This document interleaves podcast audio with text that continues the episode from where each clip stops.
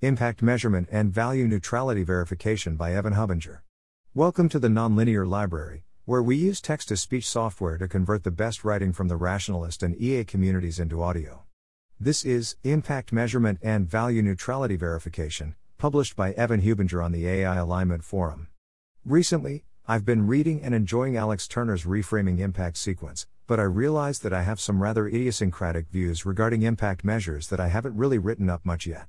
This post is my attempt at trying to communicate those views, as well as a response to some of the ideas in Alex's sequence. What can you do with an impact measure?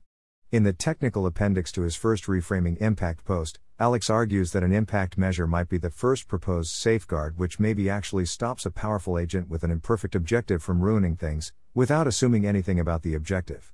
Personally, I am quite skeptical of this use case for impact measures. As it is phrased, and especially including the link to robust delegation, Alex seems to be implying that an impact measure could be used to solve inner alignment issues arising from a model with a MESA objective that is misaligned relative to the loss function used to train it. However, the standard way in which one uses an impact measure is by including it in said loss function, which doesn't do very much if the problem you're trying to solve is your model not being aligned with that loss one. That being said, using an impact measure as part of your loss could be helpful for outer alignment. In my opinion, however, it seems like that requires your impact measure to capture basically everything you might care about, if you want it to actually solve outer alignment, in which case I don't really see what the impact measure is buying you anymore. I think this is especially true for me because I generally see amplification as being the right solution to outer alignment, which I don't think really benefits at all from adding an impact measure to. Alternatively, if you had a way of mechanistically verifying that a model behaves according to some impact measure, then I would say that you could use something like that to help with inner alignment. However, this is quite different from the standard procedure of including an impact measure as part of your loss. Instead of training your agent to behave according to your impact measure, you would instead have to train it to convince some overseer that it is internally implementing some algorithm which satisfies some minimal impact criterion. It's possible that this is what Alex actually has in mind in terms of how he wants to use impact measures, though it's worth noting that this use case is quite different than the standard one. That being said, I'm skeptical of this use case as well. In my opinion, developing a mechanistic understanding of corrigibility seems more promising than developing a mechanistic understanding of impact. Alex mentions corrigibility as a possible alternative to impact measures in his appendix, though he notes that he's currently unsure what exactly the core principle behind corrigibility actually is. I think my post on mechanistic corrigibility gets at this somewhat, though there's definitely more work to be done there. So, I've explained why I don't think impact measures are very promising for solving outer alignment or inner alignment. Does that mean I think they're useless? No. In fact, I think a better understanding of impact could be extremely helpful, just not for any of the reasons I've talked about above. Value neutrality verification. In relaxed adversarial training for inner alignment, I argued that one way of mechanistically verifying an acceptability condition might be to split a model into a value neutral piece, its optimization procedure, and a value laden piece, its objective. If you can manage to get such a separation, then verifying acceptability just reduces to verifying that the value laden piece has the right properties 3, and that the, the value neutral piece is actually value neutral. Why is this sort of a separation useful? Well, not only might it make mechanistically verifying acceptability much easier, it might also make strategy stealing possible in a way which it otherwise might not be. In particular, one of the big problems with making strategy stealing work under an informed oversight style scheme is that some strategies which are necessary to stay competitive might nevertheless be quite difficult to justify to an informed overseer. However, if we have a good understanding of the degree to which different algorithms are value laden versus value neutral, then we can use that to short circuit the normal evaluation process, enabling your agent to pursue any strategies which it can definitely demonstrate are value neutral. This is all well and good, but what does it even mean for an algorithm to be value neutral and how would a model ever actually be able to demonstrate that? Well, here's what I want out of a value neutrality guarantee I wanted to consider some optimization procedure. F. To be value neutral if, relative to some set of objectives. Why? It doesn't tend to advantage any subset of those objectives over any other. In particular, I want it to be the case that if I start with some distribution of resources utility slash etc. over the different objectives. Why? Why? Then I don't want that distribution to change if I give each. Why? Why? Access to the optimization process. F. Dot. Specifically, What this does is that it guarantees that the given optimization process is compatible with strategy stealing in that, if we deploy a corrigible AI running such an optimization process in service of many different values in y, it won't systematically advantage some over others. Interestingly, however, what I've just described is quite similar to attainable utility preservation, AUP, the impact measure put forward by Turner et al. specifically, AUP measures the extent to which an algorithm relative to some set of objectives advantages those objectives relative to doing nothing. This is slightly different from what I want, but it's quite similar in a way which I think is no accident. In particular, I think it's not hard to extend the math of AUP to apply to value neutrality verification. That is, let f y x. A. Be some optimization procedure over objectives. Y. States. X. And actions. A. Dot.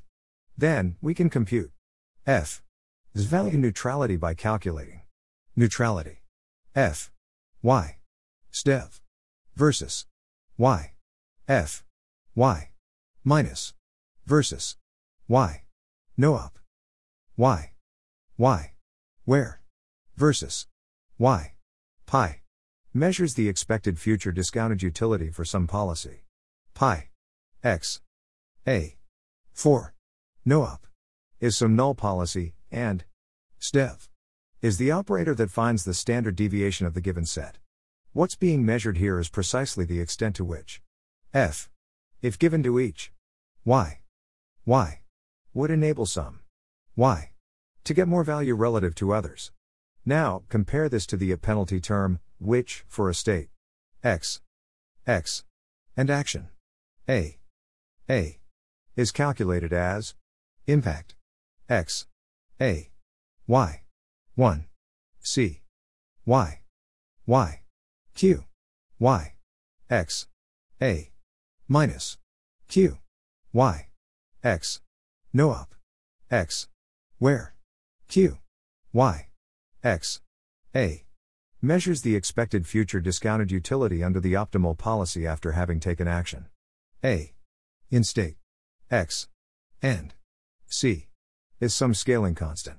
Comparing these two equations, we can see that there's many similarities between impact and neutrality, but also some major differences.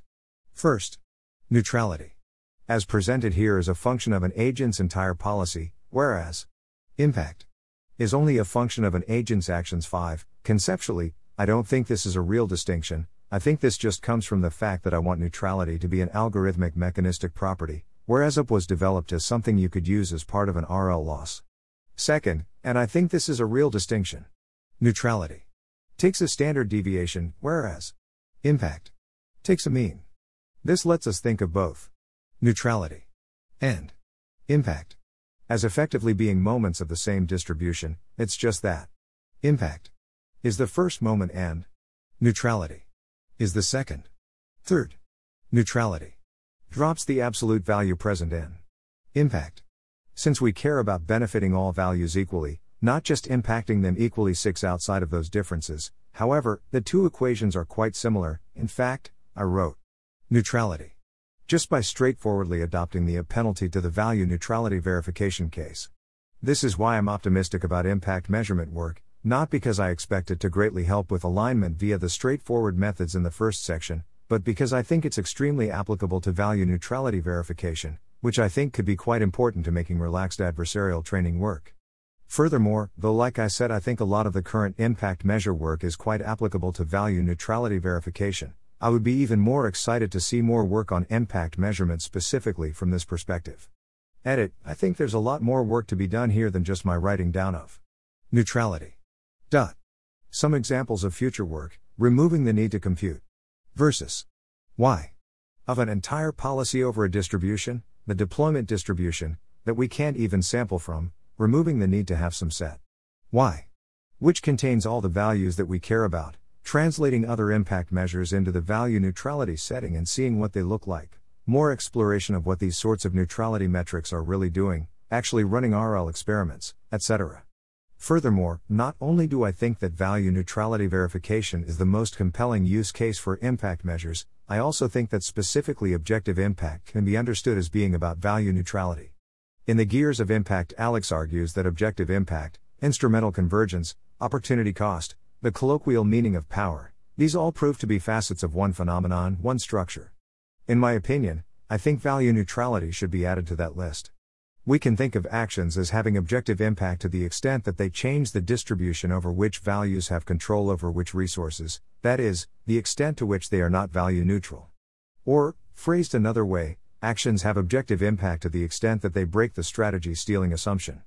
Thus, even if you disagree with me that value neutrality verification is the most compelling use case for impact measures, I still think you should believe that if you want to understand objective impact, it's worth trying to understand strategy stealing and value neutrality, because I think they're all secretly talking about the same thing.